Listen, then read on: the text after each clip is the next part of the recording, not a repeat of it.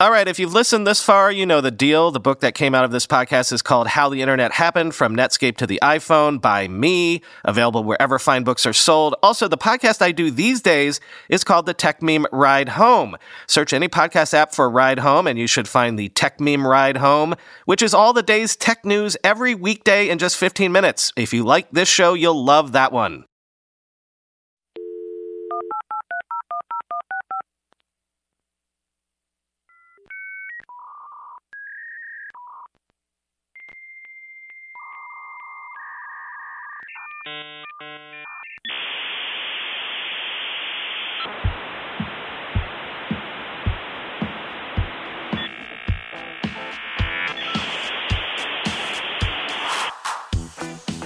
Welcome to the Internet History Podcast. I'm your host, Brian McCullough.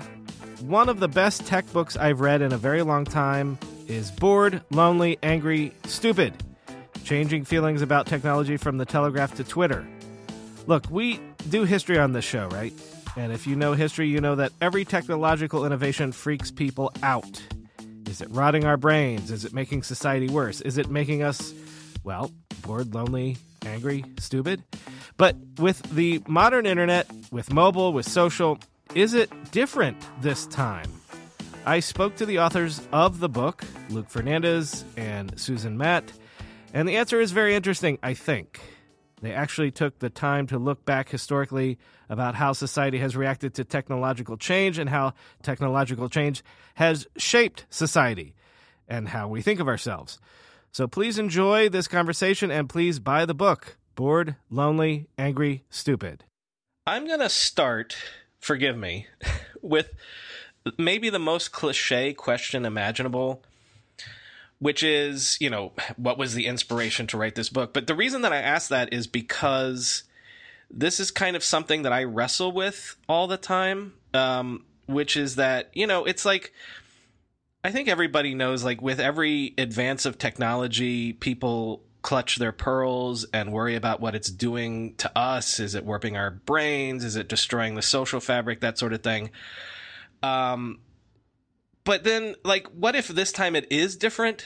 Is kind of what I wrestle with, like in the way that a stopped clock, you know, is right twice a day. What if a the sky is falling scenario actually comes to pass? Do you need to acknowledge that? I'm, I'm wondering to what degree were you guys uh, poking at, at something similar? Yeah, you know, that reminds me of an interesting story. What was the New Yorker columnist who said something similar? You know, that the Romans uh, consoled themselves that the barbarians were at the gates many, many times. You never need to worry. And then all of a sudden, you know, there weren't any Roman baths for 1500 years or, or whatever. So uh, just because it hasn't happened, just because uh, it's been a progressive, you know, there's been progress in the past, doesn't mean that we shouldn't always be worrying about uh, what's going to happen next. And we also, when we were doing our research, we were wondering at first, is this the, just the same story that other generations wrestled with when, right, exactly, or the telephone? And um, ultimately, we decided each of these technologies had their own particular effects. Um, and it's not just the same story over again, but each story is a little bit different. Right, and you know, um, let's go into that now. Like, the, you capture so many of those previous panics about technology so well. I mean, that's the the rhyming is beautiful, and of course, uh, technology history is sort of what this show revels in.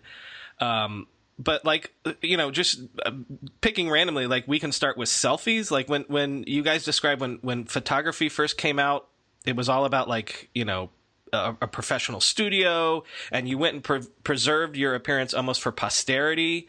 That's kind of why people like didn't smile in old photographs, aside from the fact that you had to stand perfectly still for about a minute, also because of the aperture and things like that. But but then Kodak comes along and people have access to photography regularly and then suddenly people are worried about the things that they're worried about now narcissism vanity egoism all that good stuff right um, I, I, mean, yeah, you you can call the, um, the photography sort of the, the, that there were Victorian selfies. I mean, when you look at uh, people going into studios uh, in the 1860s, uh, there there certainly were um, mm, instances of people engaging a lot of affectation. You know, there were the, the sort of the classic uh, account that we we often talk about is uh, when when women would go into the studio. Um, you, you know, back then people didn't like to reveal a lot of skin, but part of the skin that was revealed was your ankles, and so people put a lot of premium on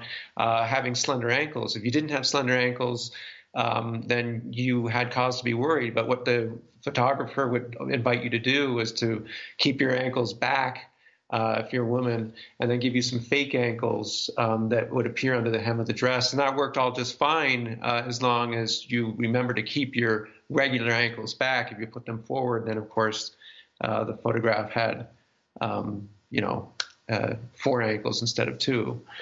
Um, so so there are plenty of accounts of, of affectation and people engaging in vanity, and so it, you can read the history as sort of a, a precursor to the present, or that there's rhyming with the present. But well, and they, trying... they even had they even had you know you could hire people to help you put put a better face on your photograph, or like give you tips for for that sort of thing, or even the idea of smiling.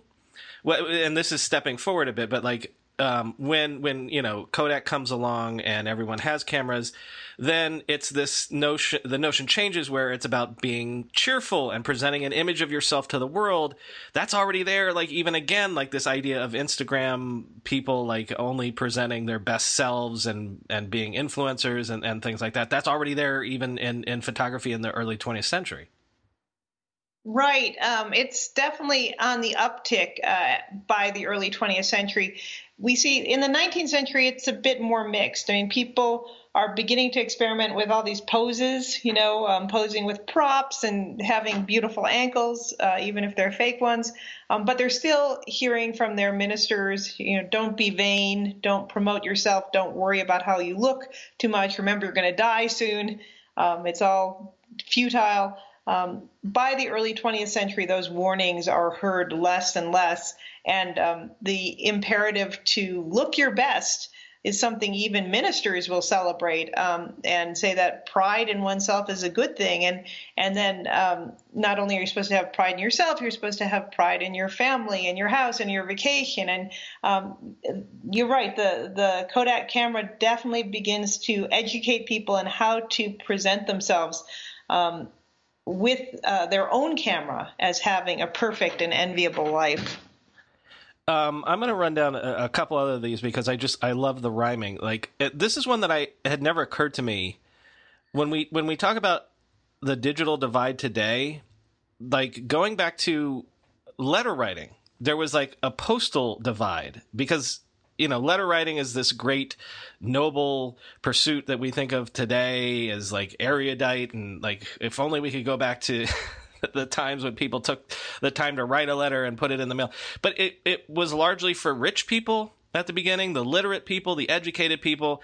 And then even then, people were worrying about things like are you narcissistic? Are you just sharing a, the mundane details of your life? It's almost like, again, clutching pearls about about sharing and and and blogging about what you had for lunch today and things like that.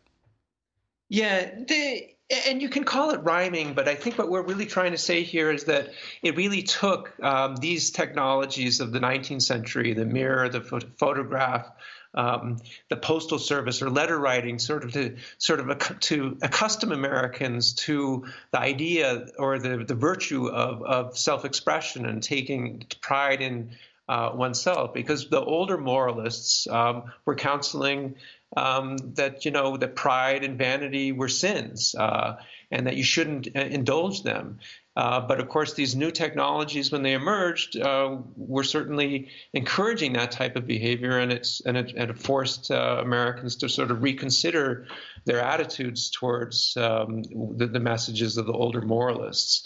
So yeah, we, I mean, from the present, we look back and we see these as you know, we, we look at the photography of the age and call it the Victorian selfie, and and it looks like the same thing, and and it is to some extent, but of course, it's really a benchmark of sort of an evolving American psyche, an American psyche that once took, um, you know, was very skeptical of pride and vanity and self-esteem, and the emergence of a new American self that um, indulges more in narcissism and is much more receptive to uh, the the virtue of self-expression. And of course the term narcissism right? We can say that people were narcissistic in the 1850s but that's that's an anachronism because people never used that word back then. It only emerges uh, yeah you know, you know what? Um, I, w- I want to come back to that in a second because a lot of this book is is almost looking at the the history of these ideas of of ourselves and our societies and and how how they've evolved over time.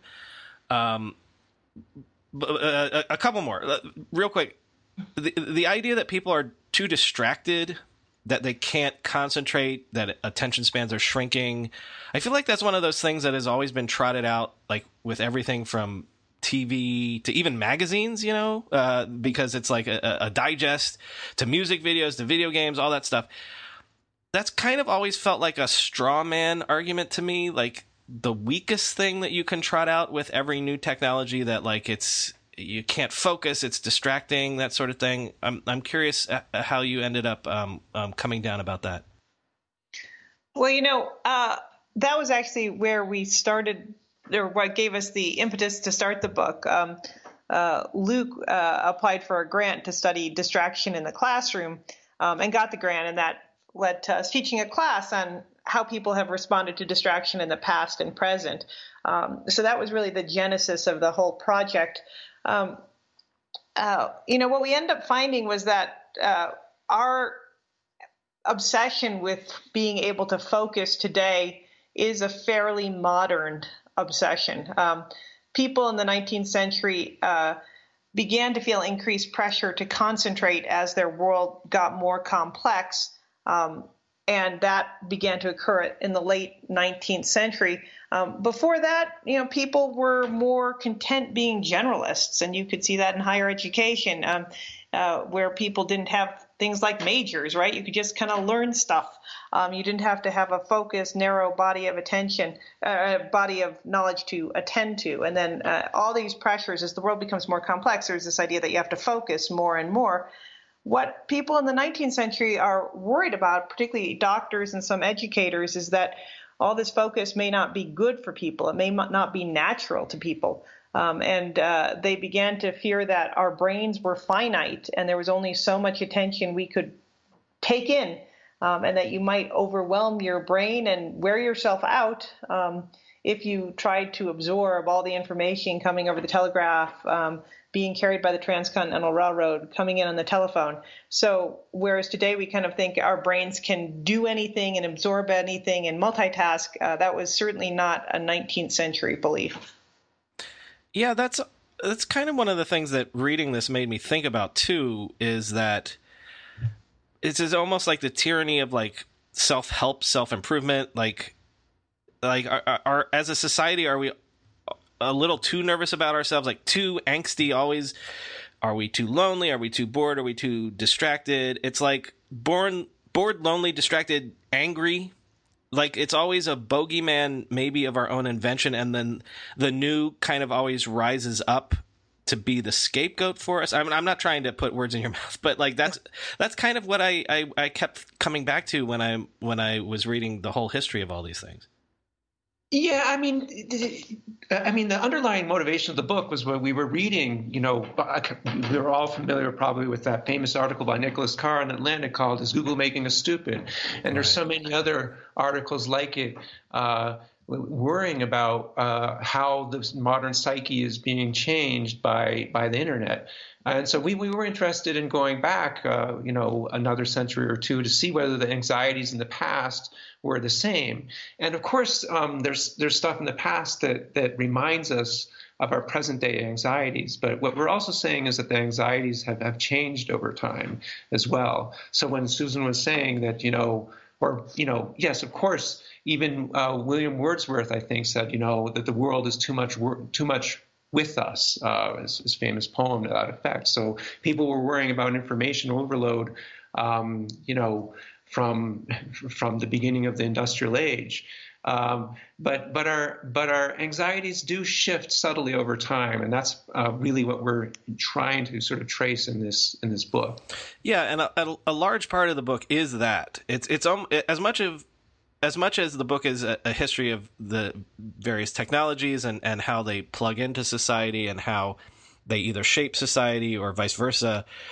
One of the things you do very well is chart the historical record of these concepts, like concepts of loneliness, concepts of boredom. If you're as you describe, if you're if you're a pioneer out on the, uh, you know, wherever out on the plains and you're in a log cabin or whatever, like concepts of boredom or any of these things were different and have changed over time, especially for Americans. And some of them, some of them that, that, that we're grappling with are are modern. Like the, the, these are not things that people wrestled with uh, back in the day. Yeah, that's that's very true. Um, boredom's a great example. It only really um, came into being as a word in the 1850s. Um, up before that, people didn't love having dull, monotonous, or tedious times, as they called them, um, but they they weren't surprised for them. It wasn't a whole feeling state unto itself. Um, and it's sort of by cre- the creation of that category that we know that there's a mental shift going on, right? That people are beginning to think, huh, this is an issue and maybe I should look for ways to solve it. And maybe the, it shows that the tolerance for monotony is going away.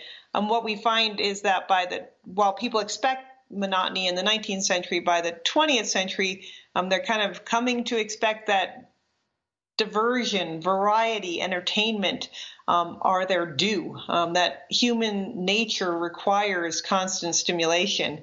And certainly our own age and our own technologies of the 21st century um, play upon this perceived need um, to keep us constantly engaged with online games or new apps. Um, so, uh, what 19th century people expected out of life and what we expect out of life is, is somewhat different let me come back again to to two more of the major themes that you poke at in, in, in the chapters especially. I was really fascinated by your questioning as to whether or not or to what degree technology has taken awe and wonder out of modern life. Um, what what made you start to to poke at that? Yeah, um, well, and, and, to that to that um, concern, you know, there's some clever psychologists uh, of have called the the concern ADD, and they don't by that they don't mean attention deficit disorder, but awe deficit disorder. That um, perhaps we're not capable of experiencing awe as much as our fore, forefathers. That chapter really complements our chapter on uh, narcissism. Um, one doesn't usually think of awe and narcissism together, right? But uh, awe has been sometimes conceived like the awe that uh, our forefathers that Jefferson uh, had when he uh, looked at sort of the landscapes of his own day um, uh, of nature. Uh, provoked a sense of humility in him uh, when he contemplated. Right, exactly. Awe, the, awe yeah. is the idea that there's something bigger than me, greater than me. I'm I'm tiny in the face of this larger thing. Right. And so if you don't have much awe in your life, then perhaps those moments in which you can uh, experience that sort of humility vis-a-vis the, the greatness of the universe are diminished. Uh, so as narcissism goes up, um, and if awe is going down, these sort of, those, those sort of narratives complement each other. Um, and, and, another reason why, so why has perhaps awe gone down? I mean, it's partly speculative, but you you know, it's much harder to see the Milky Way than it once was. Uh, in China, with all the pollution, it's even hard to see the sunrise. I mean, I was looking at a uh, they're, they're, even putting up screens that'll sort of simulate a sunrise in public squares in, in, in China um, to try to sort of simulate that sort of awe.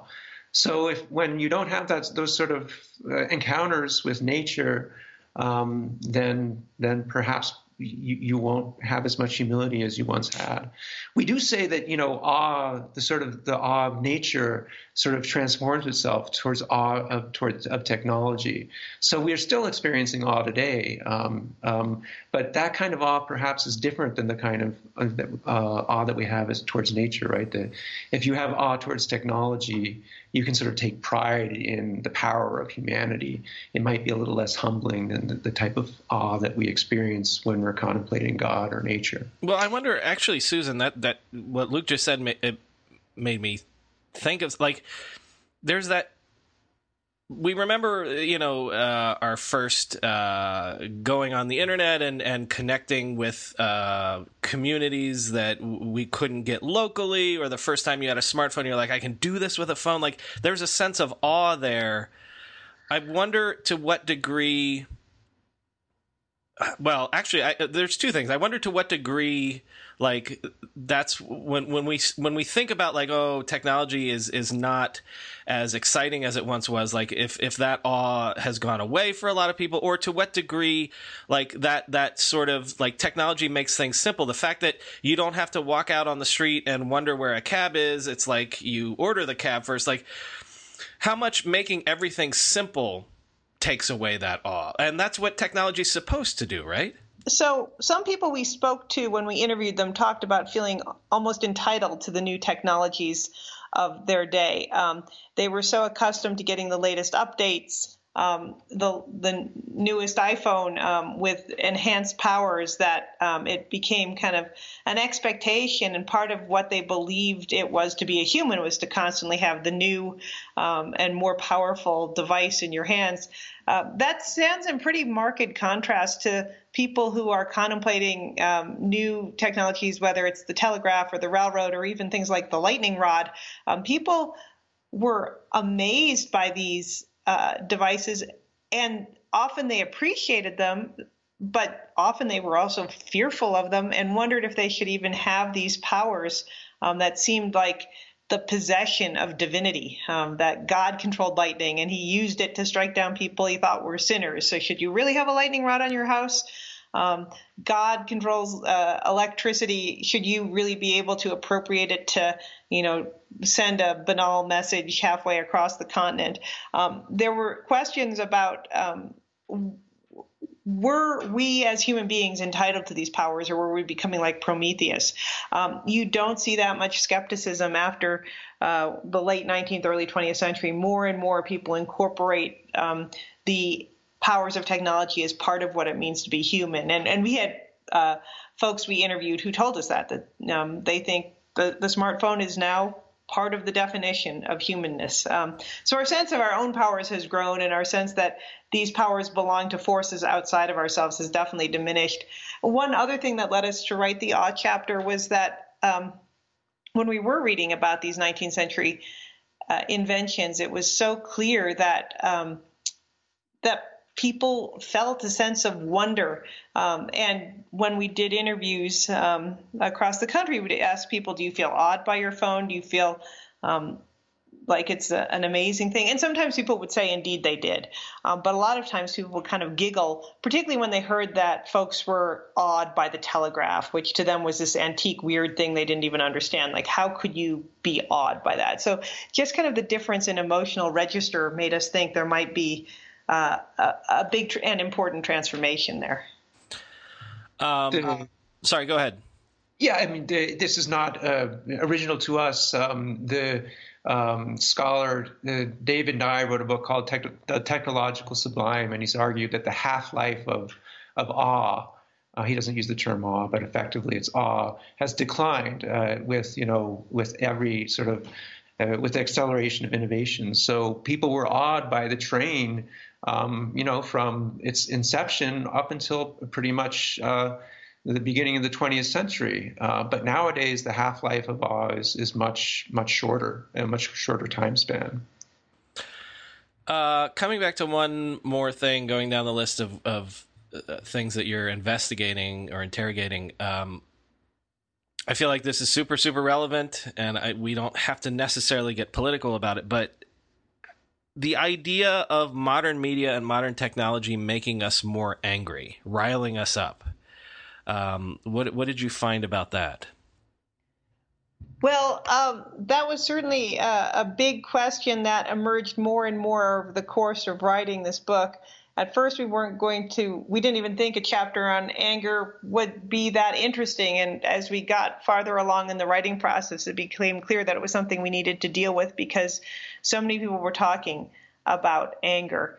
Um, it's clear that other technologies in the past allowed people to communicate anger, um, newspapers, the radio, um, but uh, there were a lot more restrictions too. Um, generally, in the 19th century, the people who were most empowered to be angry uh, were white men, and there were real social costs and sometimes physical perils people faced if if they were um, women, if they were um, African American enslaved people trying to express anger, if they were um, emancipated slaves after Reconstruction, um, free free people um, expressing anger, the racial line was um, was fixed, and uh, people um, who were who were not white males were really kind of prohibited from from being angry. And so, one thing we think um, online media has done is that it's offered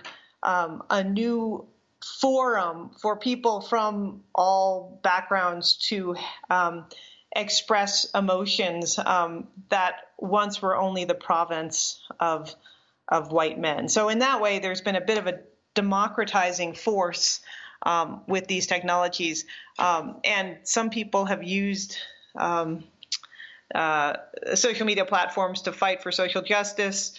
Um, other other times we see a lot of trolling going on, so it kind of depends um, what purpose it's put to.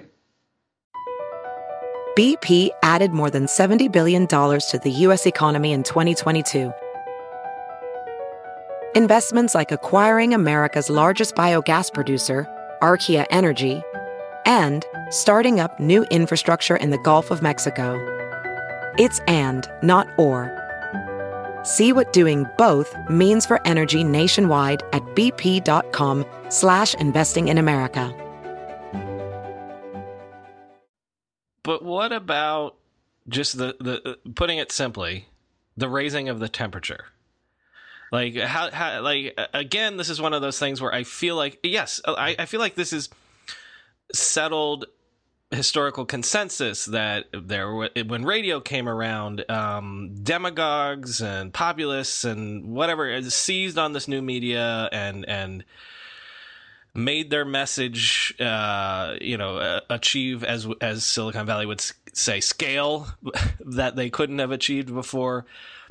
I'm wondering how you guys came down on the idea of that of like maybe it's not just anger maybe it's just the raising of the temperature like the the increasing fervency and things like that.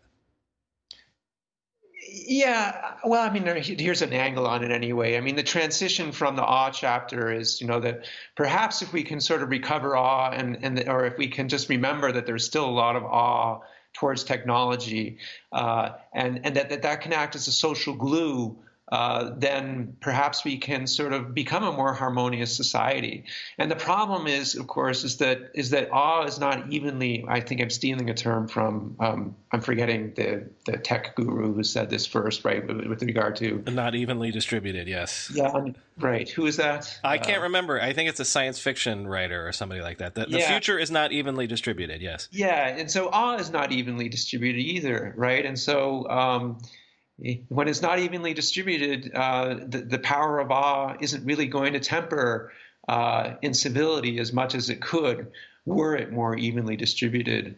And so the sort of the sanguine and sort of positive uh, um, and optimism that we have sort of in the in the in the awe chapter, uh, we we sort of uh, backpedal a bit on that in the anger chapter uh, because you know we wrote this book from from almost for the last decade. Yeah. And so things change pretty radically. I think you've used this term as well, right? The worm is turned. Mm. Uh, you know well and i've i've said that you know when i started working on my book it was like oh you're going to explain to me how the internet happened and then two or three years ago it was like oh you're going to explain how the internet ruined our lives like it, that, that, i feel like actually your book is almost more uh, of the moment because it's like trying to figure out like uh, is is the worm turned? Is are things getting rotten? And to what degree has it always been thus? Or like uh, is this this just uh, always what happens when new technology comes?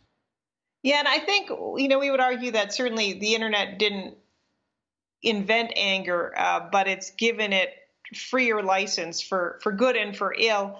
Um, and you know our some of the people we interviewed kind of recognized um, intuitively, even if they weren't coders themselves, that there's something in those algorithms that you know drives more business to angry tweets right? That there seemed to be a way that um, anger um, was used to maximize traffic and advertising opportunities and redirect people um, to other sites. And while they couldn't explain um, the back end uh, of it um, they could observe it themselves and so definitely there's a, a feeling that um, anger is being um, manipulated and monetized um, today, um, uh, at least in some of its forms online, um, uh, which may be uh, polarizing us more. Yeah, and you know, the, the, it was the last chapter we wrote, and as Susan said, you know, we, we turned in the manuscript, and our editor came back to us a couple of months later, and we thought we were done. He said, "Hey, you need to write a chapter on on anger," and of course, this was all post 2016. It's no accident, perhaps, that uh, we were writing that chapter it was the last chapter we wrote, and it is an opportunity there to sort of reflect back on, um, you know, where have these technologies taken us? Are they really uh, being distributed in in in um, ways that uh, benefit everyone in society? Um, so yeah, it's uh, anger is important, uh, and when we we had to include it at the behest of our editor, but also just because it's important of itself, given uh, what's happened from. No, hundred percent, hundred percent. Um, well, so as you, as you've been mentioning, a good portion of this book is devoted to interviews with with contemporary people of of all walks of life, um, talking about these issues. You know, even on a personal level, right? Uh, and and what struck me was how much it feels like we're all still groping around in the dark about this stuff. Just like we almost still don't have the language to describe our feelings and experiences about this stuff. So I I've had this thought before too. Like it's uh, we're we're still so in the moment that like we we don't even know whatever transformation whether it is profound or whatever our society is going through it's it's hard for us to grok it and like describe it when you're in it.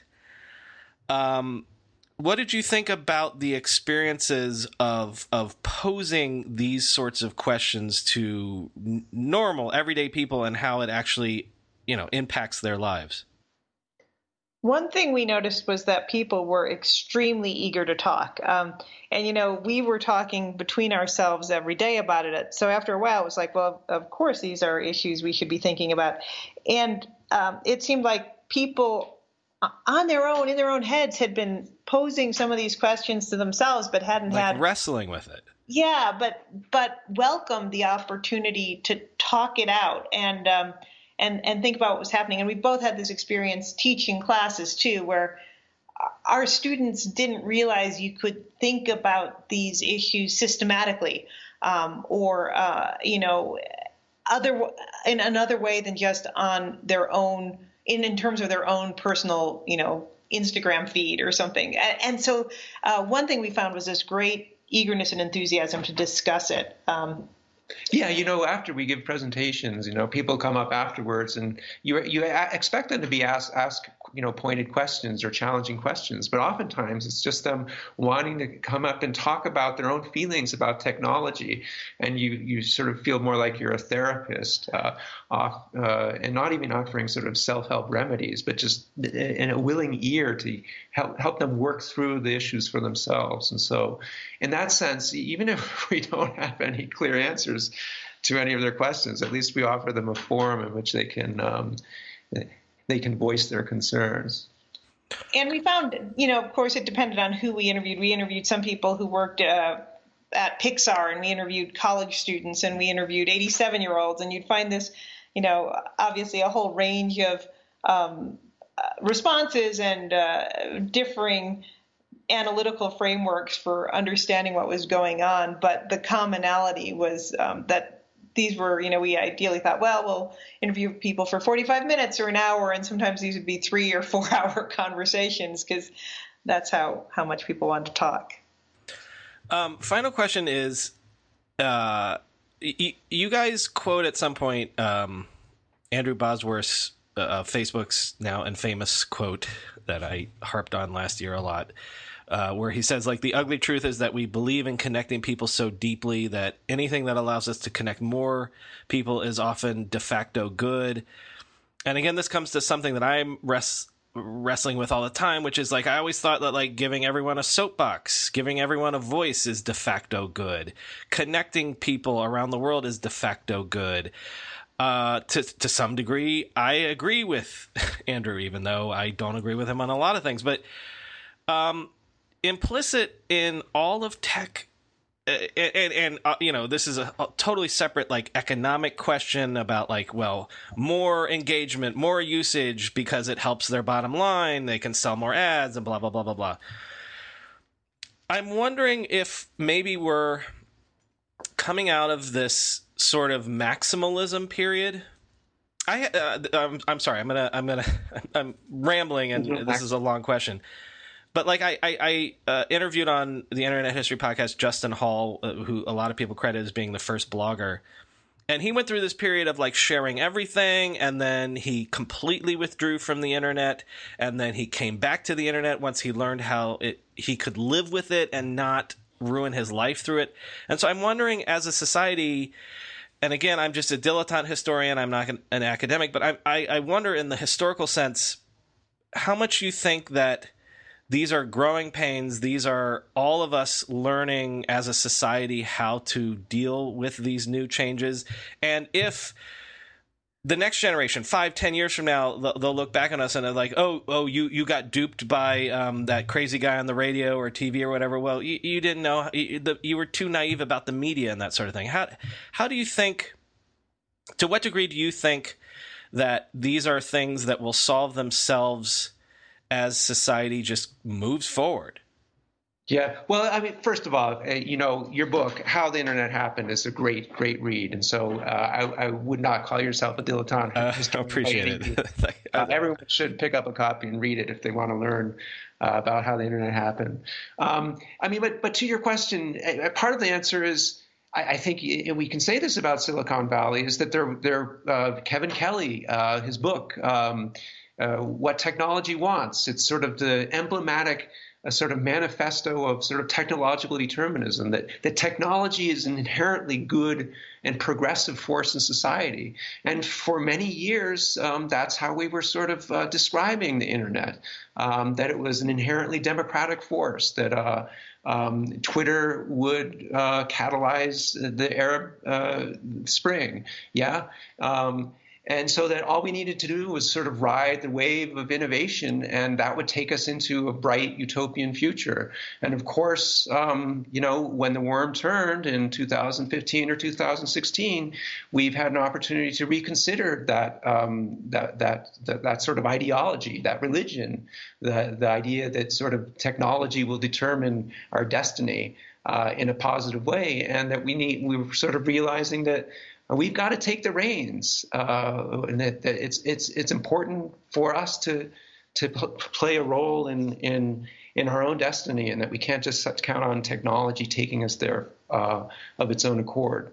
And we think, you know, both that um, if uh, on the one hand emotions change over time, we can collectively um, think about what kind of emotional culture we want our technologies to foster and obviously technologies mm. are changeable and maybe we should um, and this is definitely more luke's purview than mine but definitely we should think about what kind of technologies we want to design and um, and realize that they have emotional and social implications yeah have a little have a little bit of forethinking going into what we're designing and things like that as yeah. opposed to just random uh, throw it against the wall and see what sticks um, I, I, listen. Uh, this book is fantastic. Um, again, it's bored, lonely, angry, stupid, changing feelings about technology from the Telegraph to Twitter, and and I, I think that this is a perfect example of why tech history is valuable, because it is almost like well, it, it, it, it's it's not it's not fighting against Luddism or like you know people worried about um, what technology is doing to us. It's putting it in a context to try to understand, like we said at the very beginning, if it, is it different this time or is it the same old song that we've heard over and over again? And like that's so important to to our society as we go forward. Thank you guys. Thank you. Thank you. If you like what you've heard on this episode, please support us by subscribing to the podcast so you can get great news stories and conversations every two weeks. And please buy the book that was based on this podcast How the Internet Happened From Netscape to the iPhone by me, Brian McCullough. Order it now wherever books are sold. How the Internet Happened. And if you weren't aware, I host a daily tech news podcast every weekday that comes out at 5 p.m. In that show, I tell you what happened that day in the world of tech. It's only 15 to 20 minutes long, and it's great if you love tech news. Search your podcast app for Ride Home to find the show. It's called the Techmeme Ride Home. Thanks.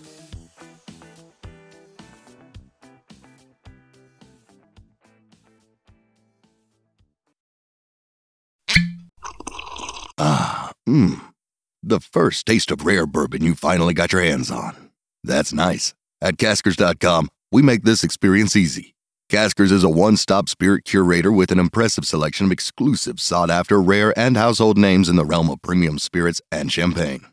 Discover the top flavors of the year now by going to caskers.com and using code WELCOME10 for $10 off your first purchase.